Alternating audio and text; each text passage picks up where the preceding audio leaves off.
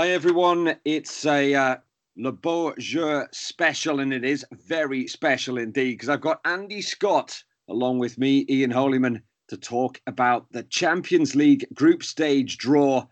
Hot off the uh, presses, Andy. It just happened yeah. a, an hour or so ago.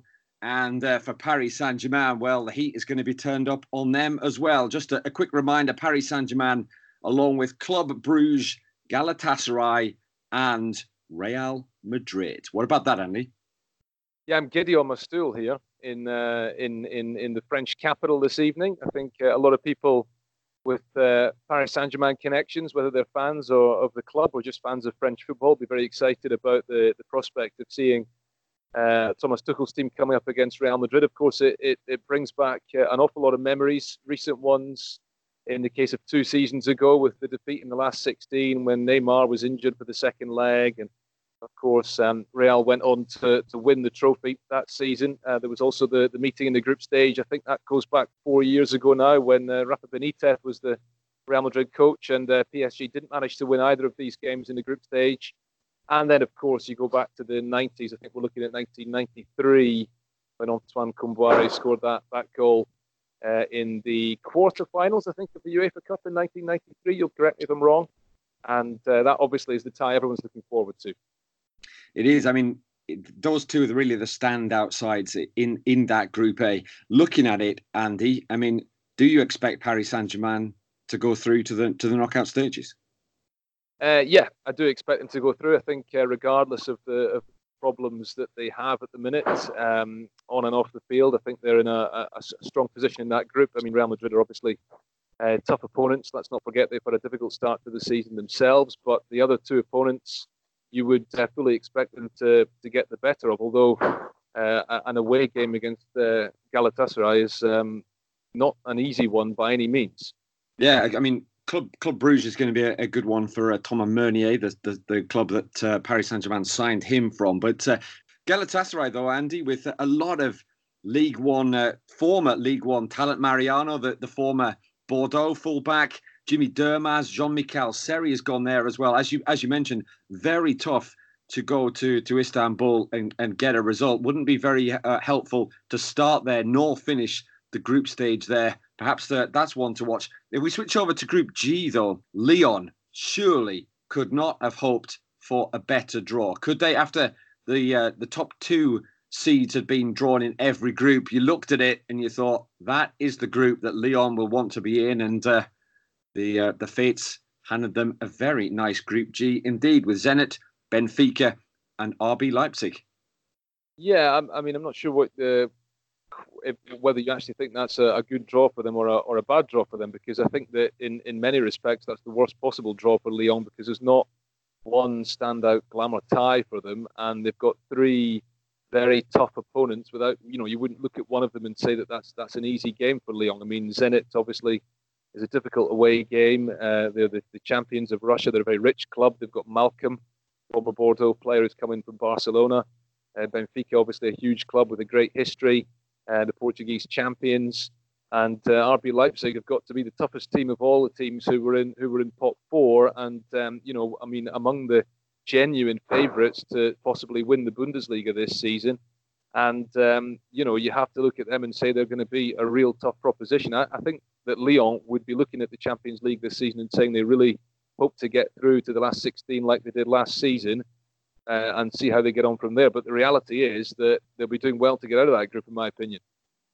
Uh, personally, I, I think that I, I, saw Benfica take five against Basel a, a, couple of seasons back. I don't think they're as, as strong as they, they probably could be. I think of the top seeds, uh, Zenit St. Petersburg were, were quite clearly the, the weakest of uh, of that top seeded group. I, I think that Sylvinho, he says, of course, there's no easy matches, but I think that uh, he and his squad will be quietly confident of, of getting out of that Group G and getting to the knockout stages as they as they did uh, last season. I think they had a much more difficult uh, job last season when they had Hoffenheim, Manchester City, and uh, Shakhtar Donetsk.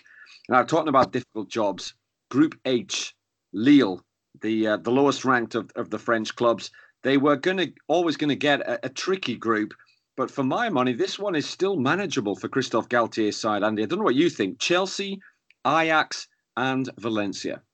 I think that you know, I think obviously you would uh, overall you would look at these the, the, the, three French teams and you would say, you know, PSG will get through. You would say with the other two, you could be uh, glass half empty, and you could say they could both be eliminated. I think there's no question that you could you could look at it from the glass half full point of view and say that both Lyon and Lille are quite capable of getting through from their group because I mean um, you talked about Zenit being the weakest of the of the eight top seeds, but I actually think there's a possible case to say that Chelsea are the weakest of the of the top seeds uh, in in the season's Champions League group stage, just because of the uncertainty surrounding where Frank Lampard's team are at the moment. Obviously, they're only the top seeds because, or in in in pot one, as it were, because they won the Europa League last season. A lot has changed since then. They've obviously lost Eden Hazard, the former Lille uh, superstar. It would have been something if he'd still been there and he was heading back to face his old club, but he's gone to Real Madrid. We might see him in Paris.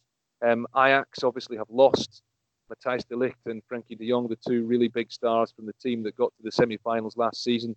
So in that regard, you think they might not be what they were. And Valencia, to be honest, are a bit of a crisis club. And I think that Lille have been desperately disappointing in the Champions League and the times we've seen them in the group stage in the earlier part of this decade. I really hope, and I think there is a real possibility that they'll be a much tougher proposition this time under Christophe Galtier uh, maybe a little bit of it depends on making sure they come through the final few days of the transfer window uh, unscathed. I'm sure they will. Uh, we're sitting here this evening on the back of their game against Saint Etienne, in which they look very sharp indeed with a certain uh, striker, Osimhen, who looks uh, really like the real deal. And I think there is uh, just a chance that Lille could get through from that group. Yeah, as you mentioned, uh, the 2012-2013 season really disappointing. Uh, they finished bottom of the group, but they had Bayern, Valencia again, and then and Bate Borisov. Um, I agree with you. I think Osimhen, in particular, Yazici, he's looked good. Jonathan Ikone getting a first ever call up to the senior France squad uh, this season. I think the experience of Jose Fonte, even though he's never played in the Champions League uh, before, is going to really come to the fore. Um, he's been absolutely crucial in their success over the last uh, 12 months or so. I think he'll he'll need to keep those uh, young players in the squad really focused and, and try and keep them on keep their feet on the floor. Actually, trying to get too excited ahead of yeah. what should be what should be uh, I think a very doable group stage campaign for Lille. Yeah, and I think I think one other thing to mention about that is that these are going to be particularly the games against Chelsea and Ajax are going to be pretty special occasions because obviously it's a short hop on the Eurostar for the Chelsea fans across to northern France, and uh, the Ajax fans are going to come in massive numbers down from Amsterdam for, for that game in Lille. And um, from that point of view, obviously it'll be tough for Lille because the atmosphere will be maybe not quite as hostile in their favour as, as they might have hoped. But I think that uh, you know big big occasions, the kind of matches that Gerard Lopez, the uh, president, and uh, Christophe Galtier, the coach, would have been uh, really excited about the prospect of having. And uh, yeah, I think it's going to be a, fantastic, uh, fantastic campaign for them. I just hope they can get off to a positive start because you know they've they've struggled against teams you might expect them to to, to do well against in past campaigns. But I think you know that there is every chance for them. There is every chance for Lyon. So let's be positive about it and say that why not this time around? Why not have all three French clubs uh, progressing to the last 16? Let's keep our fingers crossed, Andy. Some uh, two weeks, just over two weeks, till the group stages get underway. And uh, of course, we'll be keeping a very close eye at uh, Le Beau Jeu. Thanks for joining us, and uh, we'll see you again on Monday for our regular pod. Thanks, Andy. Bye, everyone. Cheers.